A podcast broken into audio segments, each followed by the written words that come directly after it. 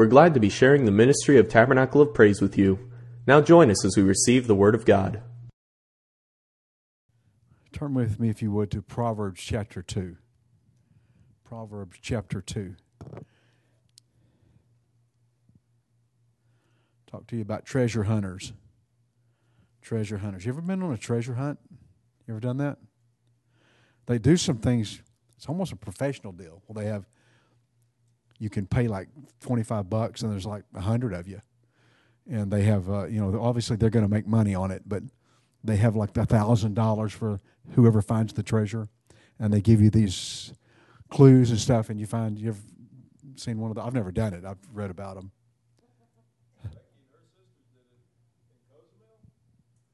Yeah. Yeah. Treasure hunt. A lot of. It's. I, I've done treasure hunts, not that particular one, but done them in the past, just with different youth groups and different things. But it's a lot of fun because you you know you you take clues and then you try to figure things out and th- those type of things. So, you know, you know, the fun part is finally somebody finds the treasure. You know, you want to be the one that finds it, but somebody finds the treasure, and so it's just fun that somebody finds it and that kind of stuff. So we're let's look let's, Proverbs chapter two. I'm going to read verses one through eight. My son, if thou wilt receive my words and hide my commandments with thee, so that thou incline thine ear unto wisdom and apply thine ear heart to understanding. Yea, if thou criest after knowledge and liftest, liftest up thy voice for understanding, if thou seekest her as silver and searchest for her as uh, for hid treasures, then shalt thou understand the fear of the Lord and find the knowledge of God. For the Lord giveth wisdom; out of his mouth cometh knowledge and understanding. He layeth up sound wisdom for the righteous. He is a buckler to them that walk uprightly. He keepeth the paths of judgment and preserveth the ways of his saints. So in verses 2 and 3, you know, talks about crying after knowledge. And verse 4 says that if you'll seek her as silver and searches uh, for her as for, for, hidden treasures, then shalt thou understand the fear of the Lord. You know, uh, I think a lot of people in the fear of the Lord we understand is their respect and that not not being afraid. But I think a lot of people miss out on discovering what the real fear of the Lord is because they don't seek it. They don't, you know, they, they don't seek after it and find it in word. And so let's just talk about being treasure hunters. Uh, the final if in Proverbs 2 kind of describes the lifestyle and wisdom that'll happen for you if you go after knowledge of, Uh, of God. If, if you seek her as silver and search for her as hidden treasure, speaking of the knowledge and the wisdom of God.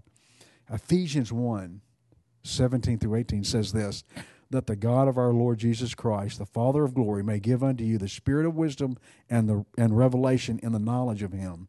There's a spirit of wisdom, spirit of revelation in the knowledge of him.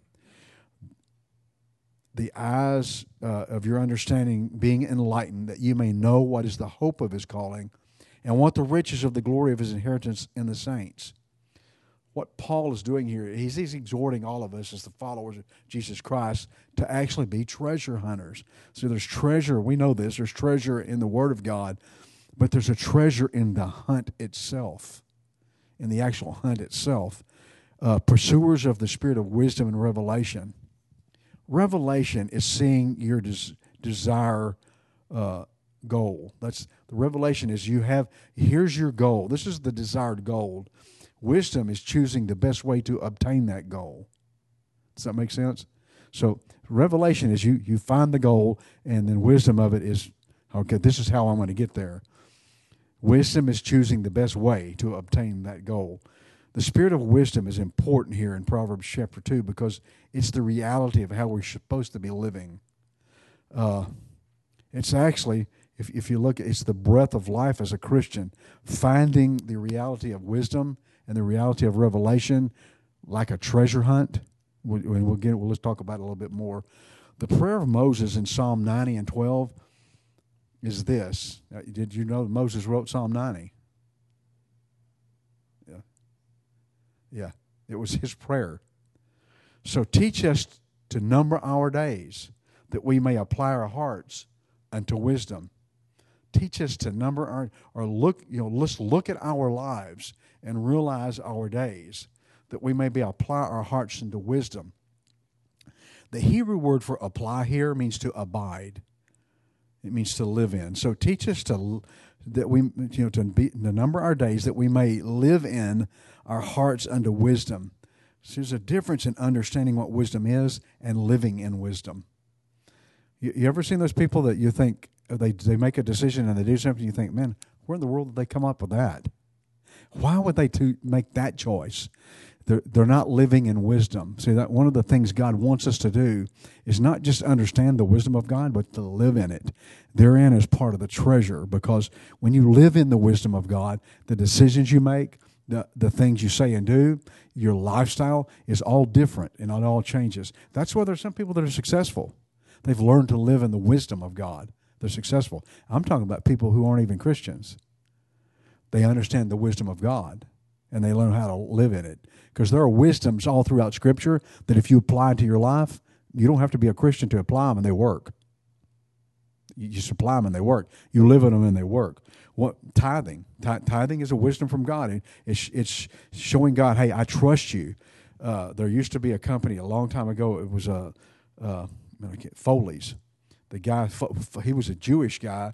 He didn't practice Judaism, but he knew that if he tithed his money, that God would bless him, even though he didn't practice Judaism. And so he tithed and tithed and tithed and tithed. And Foley's became this huge department store. Foley's went under. You know why Foley's went under? He stopped tithing. He wrote the book. He said, When I stopped tithing, the company went under. He understood that there was a principle in that, and that principle was a wisdom from God. Uh, having a hunger for the Word and meditating on the Word has to be accompanied by wisdom. It's great to know the Word. It's, you know, I know people, and I've, man, from the time that I was in Bible college till now, I've met people and know people that understand the Word and know the Word, but they don't apply the wisdom of God in the Word. And so all they do is know it. And that's great. Don't misunderstand what I'm saying. But what God wants us to do is then apply it through wisdom into our life because that's where it really accomplishes. Wisdom teaches you the value it teaches you to value and to strive for the treasure of gaining a living understanding of God. Let me say that again. Wisdom teaches you to value and to strive for the treasure of gaining a living understanding of God. A living understanding of God. There are some people that have a, can I say it this way, dead understanding of God. They understand God, but it's dead in their life because they're not applying it in wisdom. Because the wisdom of God and the revelation of God, those are the, some of the most valuable things you'll ever have in your life that's on earth. Matthew 6 and 20 says this to lay up for yourselves treasures in heaven. Now, how am I going to put anything here and lay up anything here in heaven? Because there's going to be this huge transformation from when we leave here. We're not taking anything with us. So, what does that mean, laying up? When you when you research that, you find out it's through the wisdoms of God that you learn to put things. It's kind of like it's an easy story. You know the story of Cornelius in Acts chapter 10. He, Cornelius was a devout man. He gave alms to the people. He prayed to God always. Cornelius was a Gentile that knew nothing about the Jewish God. All he knew is that there was a God, and so here's what I'm going to do. I'm going to pray. I'm going to give to alms to people and help them, and I'm going to pray to this God. Because he did that, God spoke to him and said, Listen, because you've done this, your prayers have gone up as a memorial before me. I can't ignore these now, so I'm going to send somebody to you to tell you what to do. And of course, he sent Peter, and Peter told him what to do. And so, so we have to understand that laying up treasures here is kind of like that same thing. There's things that we do in the wisdom of God that are going to, when we get on the other side, it's, can we say it this way? We, you've heard this before. We're practicing right now for what's coming on the on the other side, because we're not going to all stand around, hold hands, and sing "Kumbaya" for eternity. That, you know, that's uh, that's kind of what we were taught when I was a kid. You know, we're just, and there's nothing wrong if we do. If we sing, uh, you know, Hallelujah for a million years, nothing wrong with that. But that's not what's going to happen on the other side, and and that's another deal. So, uh, lay up for yourselves treasures in heaven, which neither moth nor rust doth corrupt, where thieves do not break through or steal. These wisdoms that God gives you are things that cannot be taken away from you. They cannot be taken away from you. The treasure of the knowledge of God is eternal, and when you get those, they're eternal, they're forever. And these treasures are only found in the Lord. They're, they're not found anywhere else. Colossians 2 and 2. That their hearts might be comforted, being knit together in love, and unto all riches of full assurance of understanding to the knowledge of the mystery of God and of the Father and of Christ. Understanding that they, there, there are mysteries. You've heard Bishop talk about the Mysterians. It's those, it's those things that, uh, you know, Napoleon had those, and when he went out to war, he didn't tell any of his generals what we're going to do till they got there because if he told them they may be captured or they, they may be really not on his side and they may lay, lay the plans to the enemy. And so napoleon had mysterians. He just never told anybody till they got on the field. And those are what the bible calls mysteries. And it and, and the thing about it is is that that is the purpose of the wisdom of god is to introduce us to the mysterians or the mysteries of god. Finding god's wisdom calls you to search out these riches kind of like a treasure hunt. It's, finding these things are like a treasure hunt. Treasure hunts are you know if you've been like we talked a little earlier actual physical treasure hunts are engrossed with with finding the treasure right did you see recently where the guy uh, off the coast uh, let's see, it was off the coast of South Carolina that found that treasure.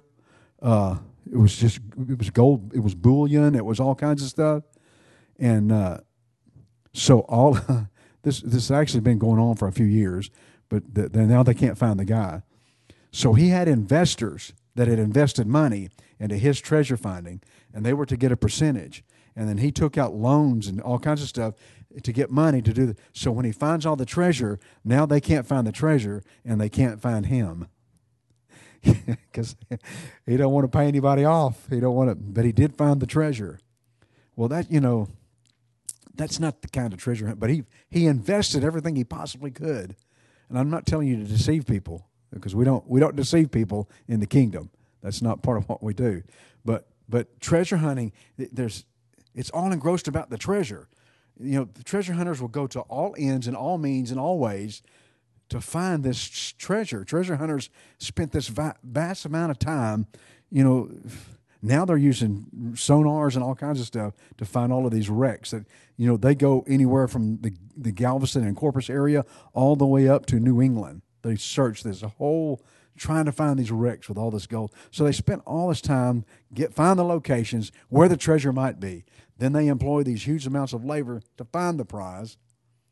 Here's what the Bible says about that in Matthew 13 and 44. Again, Jesus always talked about the kingdom of God, the kingdom of heaven, and he always pinned a parable to it. Have you ever noticed that? He always pinned a parable to it. He didn't tell us exactly what the kingdom was. Paul talked about it in Romans, what the kingdom was. Jesus never did. He said it's like. Why would he do that? It's to get us to be treasure hunters, to, to seek after what he's talking about. So, Matthew 13 44. The kingdom of heaven is likened unto a treasure hid in a field, the which, when a man hath found, he hid it, and for great joy, therefore, he goeth and selleth all that he had, and he buys the field. That, that now so so Number one, he's in somebody else's field. He's not in his own field, he's in somebody else's field. It doesn't really say he's out there hunting treasure, it just says he finds one. And so you have to understand that part of the idealism here of Jesus' parable is that Jesus gave his life to buy the field, and the field is us. This is this is the point of the of the uh, parable we are to sell or we're to give up all to purchase the eternal re- uh, realities of knowing God. That's the crux of it. But when you dig deeper into it, you find that the kingdom of heaven and knowing the king is actually the treasure. The kingdom itself and knowing the king is actually the treasure. Oftentimes, when we're looking for treasure, we're looking for something that we're going to gain, right? Something we're going to possess, something we're going to have. Well, the real treasure is knowing God, knowing the King, and the real treasure is actually being part of the kingdom of God. You know, we're inheritors of this kingdom. 1 Corinthians 2 14 through 16. But the natural man receiveth not the things of the Spirit of God. So if you're living in the natural, you can't receive the things of the Spirit. It doesn't work. For they are f- foolishness unto him. Neither can he know them because they are spiritually discerned. That word discern, anakrino, is scrutinized, investigated, interrogated, determined, and judged. So that's what discernment is. When you look at discernment, you, we've talked about discernment of spirits before. Discernment of spirits are when you scrutinize, investigate, interrogate, determine, and judge the spirit. That's how you discern spirits. A lot of people, you know, when they talk about the gift of a discernment, understand that it comes from a wisdom. It comes from a wisdom. That gift comes by you knowing. You, that means that you've studied Scripture, you've understood Scripture, you've studied Word, you understand Word, and so that discernment, that gift of discernment, is applying this. How do you scrutinize something? You've got to have a base to understand how to scrutinize. If if if if there's an if, if there's a, a, a particular television, man, I'd really like to have that television. I'd really like to. You've got to discern what it can and can't do. It may not, may not have HD quality at all. You may only get four channels. You got to discern. So, how do you discern what that TV does? Read the manual. You know, if you go into Walmart, they give you the ability to discern the TVs. You know what they do? Yeah, they put them up there and let you test them. Try the spirits to see if they be of God. That word try means to test. So you understand that discernment is not this magical thing that comes to you that if you haven't invested in, you everything you invest in God. You know, eh, have you ever wondered why certain people have gifts to the Spirit and certain because the Spirit gives them the Spirit gives all gifts to the Spirit as He wills. It depends on the situation, and so there's there's a point to understand that that you have an investment. And we just read that the natural man can't receive the things of the Spirit. They're foolish to him. So let me, let me keep reading. So, but he that is spiritual judges all things. So, what does that mean to be spiritual? Because some of us think as if you shout in the church that you're spiritual. If you ran the aisles, you're spiritual. That, but what does it mean to be spiritual? because we're talking about it.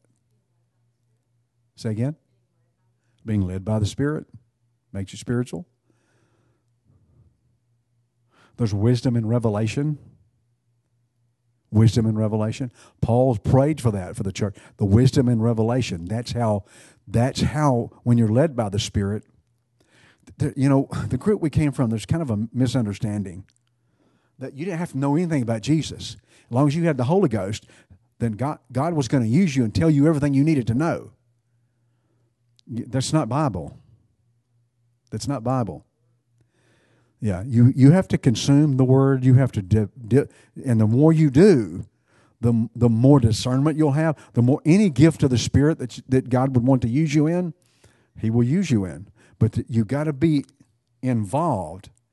Uh, For who hath known the mind of the Lord that he may instruct him. So, who has known God's mind that he would instruct him? No one. But we have the mind of Christ. If you're spiritual, you have the mind of Christ. So, the, the key here is what is the mind of Christ? What does that mean? Well, the Greek word for mind, nous, N O U S, it means intellect, thought, feeling, will, and meaning. So, if you have the intellect, the thought, the feeling, and will and meaning of Christ, that you have the mind of Christ. How do you have the intellect of Jesus Christ? Words. Why he gave us his word. How, how do you have the thought of Jesus Christ? Right here. Right here. Feeling. It goes back. It goes all back to so our treasure hunt is where? Yeah, there are a lot of treasure hunters that are hunting in the wrong You ever seen a treasure map? There's something on a treasure map, on every treasure map that you've ever seen. Big X on it. X marks the, that's where the treasure is. If you can follow the clues, you can get to the, and so X marks the spot. That, that's where the treasure is. That's where you dig. Uh, the hidden treasures of God are hidden to the natural. God doesn't hide himself from us, but he does hide himself from those who are in the natural. See, the part, part of understanding this treasure hunt that we're talking about is that the more you dig here to find the treasure, the more you understand. That's, I mean, this really, I hate to keep saying common sense because I've used it before and it offended people. Because common sense got real expensive. When I was a kid, common sense was cheap. Everybody had it. But apparently it's gotten real expensive because there's not a lot of people buying it now. So apparently it's out there. So it takes being a spiritual person, the one who follows after the Spirit, to discover the treasures. You know what the Spirit is on the map? You got the big X, that's where it's located. But you know what the Spirit is on the map? On treasure maps, what do you see? This trail of dotted lines that leads you to all these clues that takes you to the treasure. And that's what the Holy Ghost is. The Holy Ghost leads and guides you into all truth. It, that's what the Holy Ghost is on this treasure map to get you to that point of understanding. Uh, so, do you ever wonder why there's a lot of understanding in Christianity or misunderstanding in Christianity? Because because we all got the treasure map. We've all got the same treasure map. So are we are we following the dots? Are we following after the Spirit? And are we looking and digging where the X is? That, that's the key to under, That's the key to wisdom and revelation in God. You know, I've had people come to me since I've been here. There's nobody in this room right now that received a new revelation from God that is totally different than anything in Christianity. Yeah, I'm not telling you who it is. Yeah, I've got a new revelation that I received. Really? Okay, where'd you get that revelation? Well, I was thinking, okay. What were you thinking? Were you, you know, okay, give me some scriptural. Well, this just makes common sense. This makes perfect sense. And then they go off on this because this, this, this, and this. You know, hu- human ingenuity really throws things out of kilter because we, we common sense, human wise, God right out of Scripture. It's only when we follow Spirit that God stays in Scripture for us. So you, here, here's the deal you've got to change your thinking or your mind in order to enter the kingdom of God. When you came into the kingdom of God, you had to change your thinking. That's how you got there. You had to change your thinking and your mind to re- receive revelation from the king. You can't continue to think the old way and receive revelation. That's another reason we go treasure hunting. Treasure hunting. I know this is simple stuff, but unlike much of what is being taught today, you must count the cost to y'all let me stop right here. Do y'all realize that we give different altar calls than Jesus ever gave?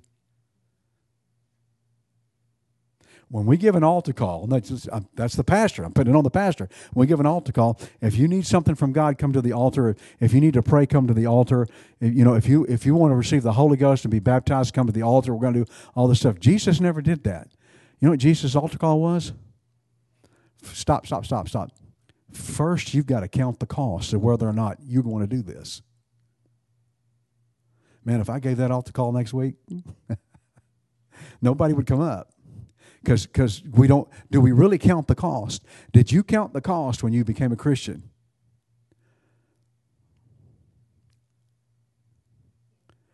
Because it's this is a costly if this hasn't cost you anything now i'm not talking about your salvation. But if this hasn't cost you anything you may need to take a good look at it. Because jesus said count the cost it's important that you understand what you're getting yourself into. Because you know, mom brought her sons and said, "Hey, they one one side, one on the other," and she said, and Jesus basically said, "Listen, you don't understand what you're asking. You you haven't counted the cost. Can, can they be baptized with the same baptism as me? Are they going to be able to go through what I go through? That's the cost. You need to count this cost before you ask this question."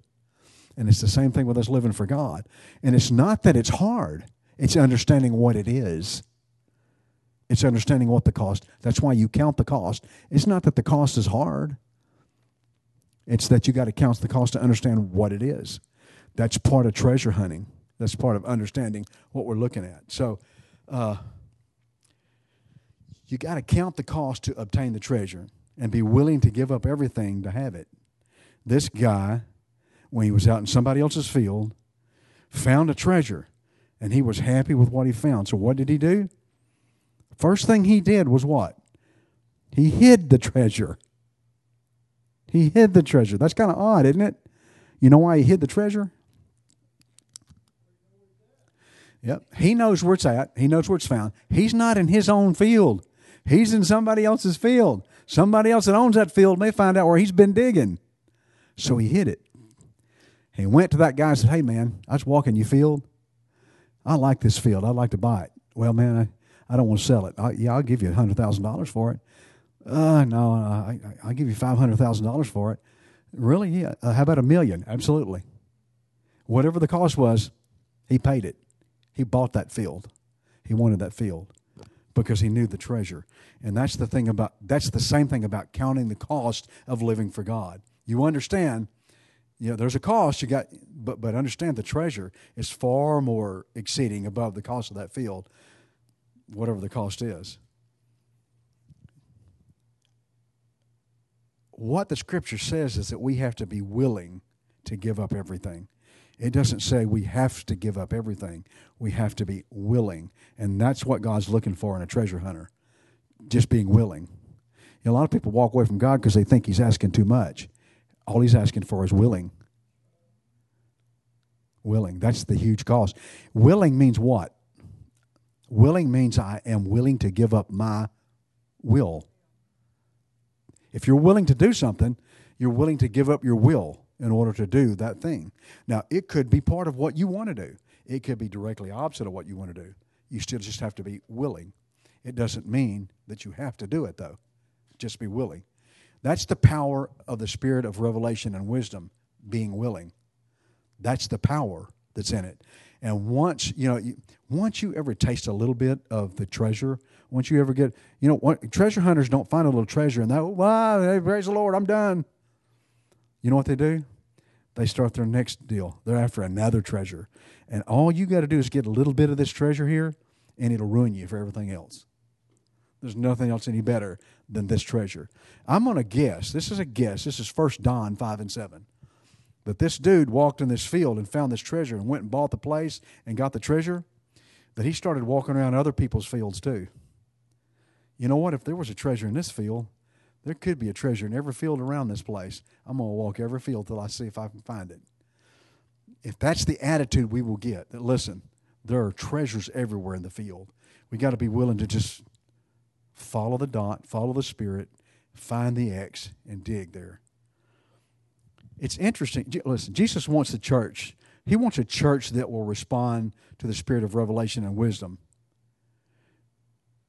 Jesus wants the church to respond. He wants us to respond to not have not have it, but respond to it. It's one thing to have; it's another thing to respond, because the respond is an opposite action of what you just received. It's like receiving a Christmas gift, and here you go. Here, grandma comes up and gives their grandson a Christmas gift, and the Christmas gift, the kid stands there, never opens it, never says thank you, grandma. Just holds the Christmas gift. No response. What's the response? You tear that thing open, thanking grandma the whole time. That's what I wanted. Been wanting it all year. And it's the same thing when we respond to the spirit of revelation. We have to respond to what things, the revelation of what God shows us, and then apply the wisdom of it into our life. Choose to be willing to sacrifice everything to embrace the kingdom. Be willing. I want to keep saying that. Be willing. It's interesting that Jesus compared the kingdom of heaven to a hidden treasure in a field. You wouldn't think, you know, he, he wouldn't be hiding, but why is this treasure hidden? It was hidden originally.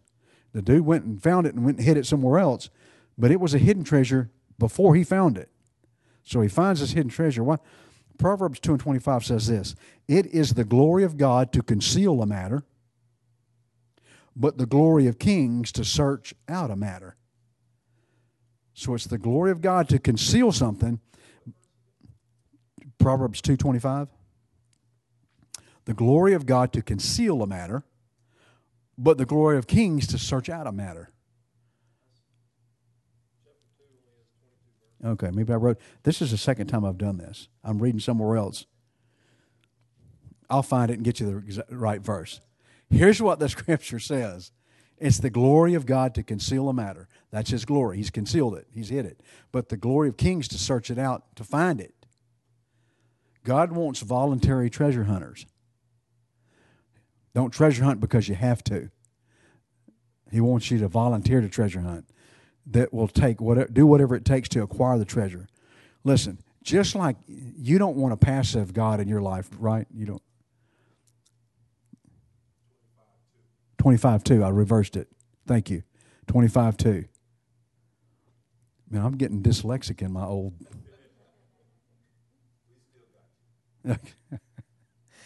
no one wants a passive God in their life, do they?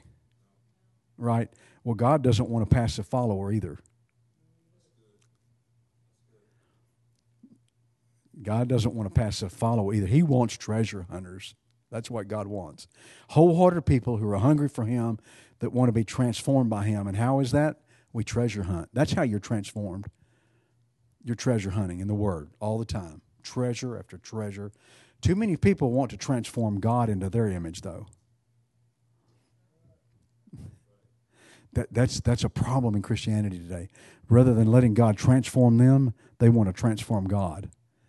God is my this and God is my that, and it fits my situation. God's not my this because that's not part of my situation. But we want God to transform. God uses the seeking and searching. Why would God want us to seek? Why wouldn't God just spill it out there for us?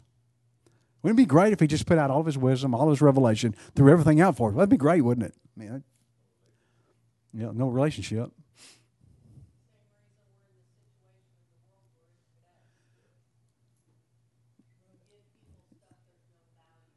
Yeah. If it's given to you, no value. You find no value in it. When you have to work for it, I bought my first car. It was a 1966 Ford Fairlane. It was midnight blue. It had light blue interior. It had had cut had caps on it that on the the left side at the bottom, uh, the, little emblem, the Ford emblem, it had a rust spot on. I knew everything about that car because I was the one who bought it. And I kept that little 1966 car in spick and span condition. Even though it was a 1966, it was spick and span. It was waxed every week. Changed the oil every like 2,000 miles instead of five or 10. Because I bought it. You know what? If had my dad bought it, my mom bought it, it'd probably been in the junkyard after a few, you know, because the value. There's value. God, and the reason that God has us seeks and to search, it purifies us. When we seek and search, it's purifying us. Think about that. When you're searching treasure out of the scripture, it's actually purifying. You're finding, you ever been reading something, find something totally different than what you're looking for? Wow, I never saw that before. And so you get completely off your study and on that because, well, that, that was that hidden treasure God intended for you to find. And in that, that's when you become purified, just like gold, purified in a fire. And, and you're purified so that God can, so that you can receive the word that God's given you. If you're not purified, you can't receive what God needs to give you. That's why we are all in different stages, if you will, of Christianity, is we're in different purification arenas. We're in different purification. And as we're purified, the more we're purified, the more we're purified by fire, the more we're purified by study, uh, then, then the more we begin to understand. So through your seeking and searching, you will be changed as a person. No preacher's going to change you. Mom and dad's not going to change you. you. That's what changes you. You're, you're seeking and you're searching. You'll be changed as a person, and that's when you ever, you ever wanted to know the deep things of God? You ever wonder what the hinder parts of God are about? Moses saw the hinder parts of God. Wait a minute, God what God has no hinder, no front, no up, no down. What does that mean? the hinder parts of God. Creation. How can I say this and not get you to laugh? Right now, what do you see of me? Front. You don't see what? But it, still, it exists. It exists and it's there. It's the same thing with God. There are things that we don't see in God that Moses got to see in God.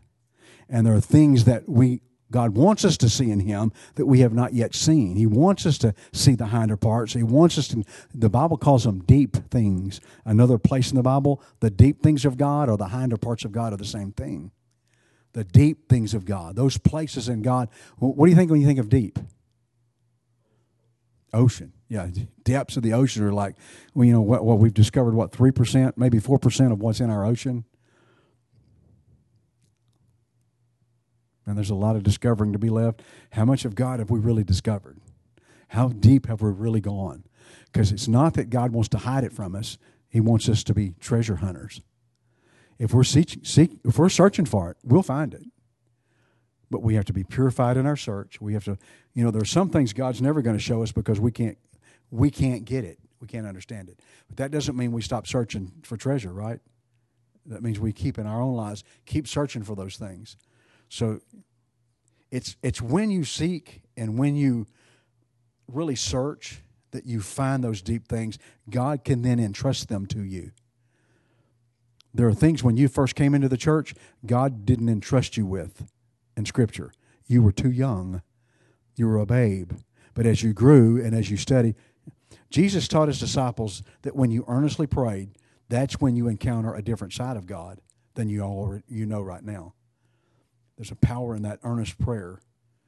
There's supplication. You read in Scripture, supplication.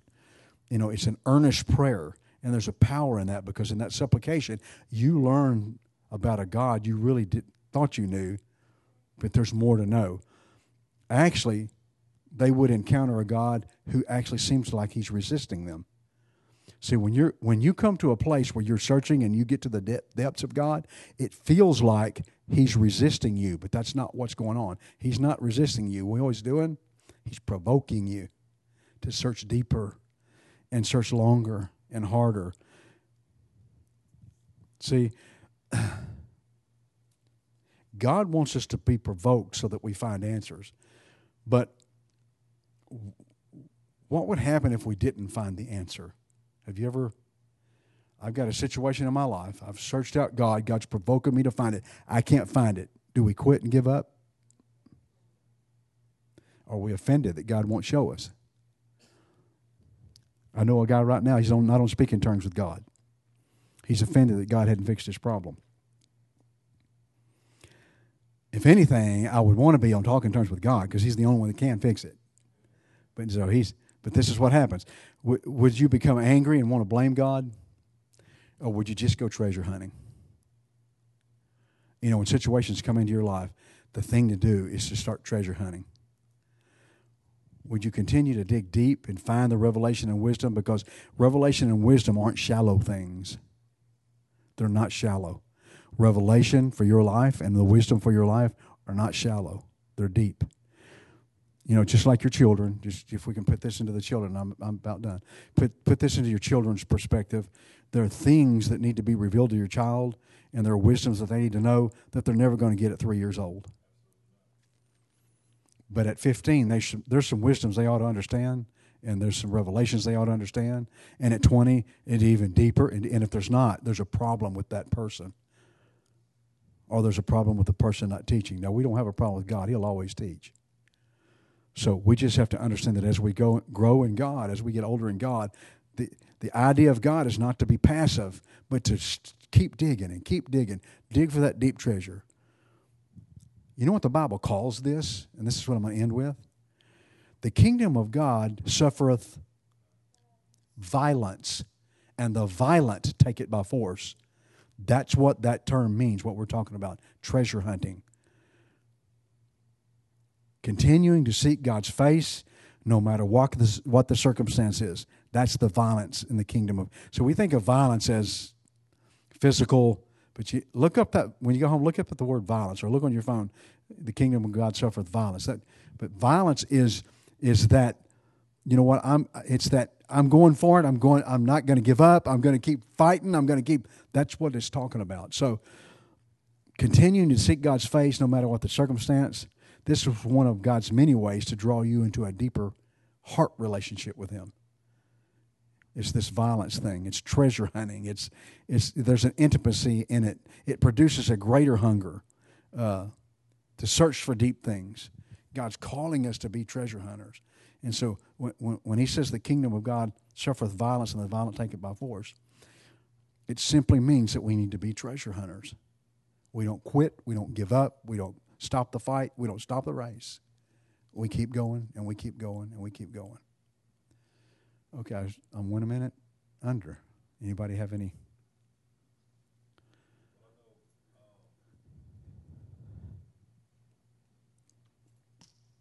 No, I was just saying um, when I when I think about what you were teaching uh, tonight uh, about that, well, one of the things that stuck out was the willing part. Um, I definitely liked when you said um, that we don't want a passive God, so Jesus doesn't want any passive followers. But that willing part, um, I always think about uh, the story of the rich young ruler, you know, because Jesus never never told him to to you know that he had to, but uh, when he asked the question, "What must I do to have eternal life?" Well, you know, just go and give away all your things, and then he walked away. Like he never had a follow up question. He never, you know. So was it really a desire to have eternal life? or was he just that discouraged because he had so much? But Jesus could have said, you know, just come, come follow me and have that willingness, but he didn't. And so that's one of the first things that popped in into my mind when I heard this. So I'm totally convinced in that if that was a parable or if that was a true story, it doesn't matter. I'm totally convinced that, that if that guy would have said, Hold on, Jesus, you'll give me a few minutes, I'll go sell everything and I'll give it. I think Jesus said, Stop, come on, let's go. He'd have never had to do any of that. He was just looking for the willing heart. That's all. He, I'm convinced of that. He just, okay, good, good. Know where your heart is. That's all, that's all I wanted to know here. Because that's what Jesus was looking for in that situation. Want to know where the heart was. Because in, in all of our situations of life, that's what God's looking for. And there comes the revelation and wisdom. When He finds out where your heart is, He can reveal more revelation and more wisdom. You can get into deeper things Follow the little dots. That's the Spirit. Follow after the Spirit. Find the X. That's the word. And dig. Thank y'all. Y'all kind, attentive. See y'all Sunday. For more information about Tabernacle of Praise, look us up online at tabernaclepraise.org. We want to hear from you, so be sure to connect with our Facebook page. We also have a free app that you can use to keep up with events or be notified of bad weather, and you can listen to our sermons directly from the app. Thank you for listening, and have a blessed day.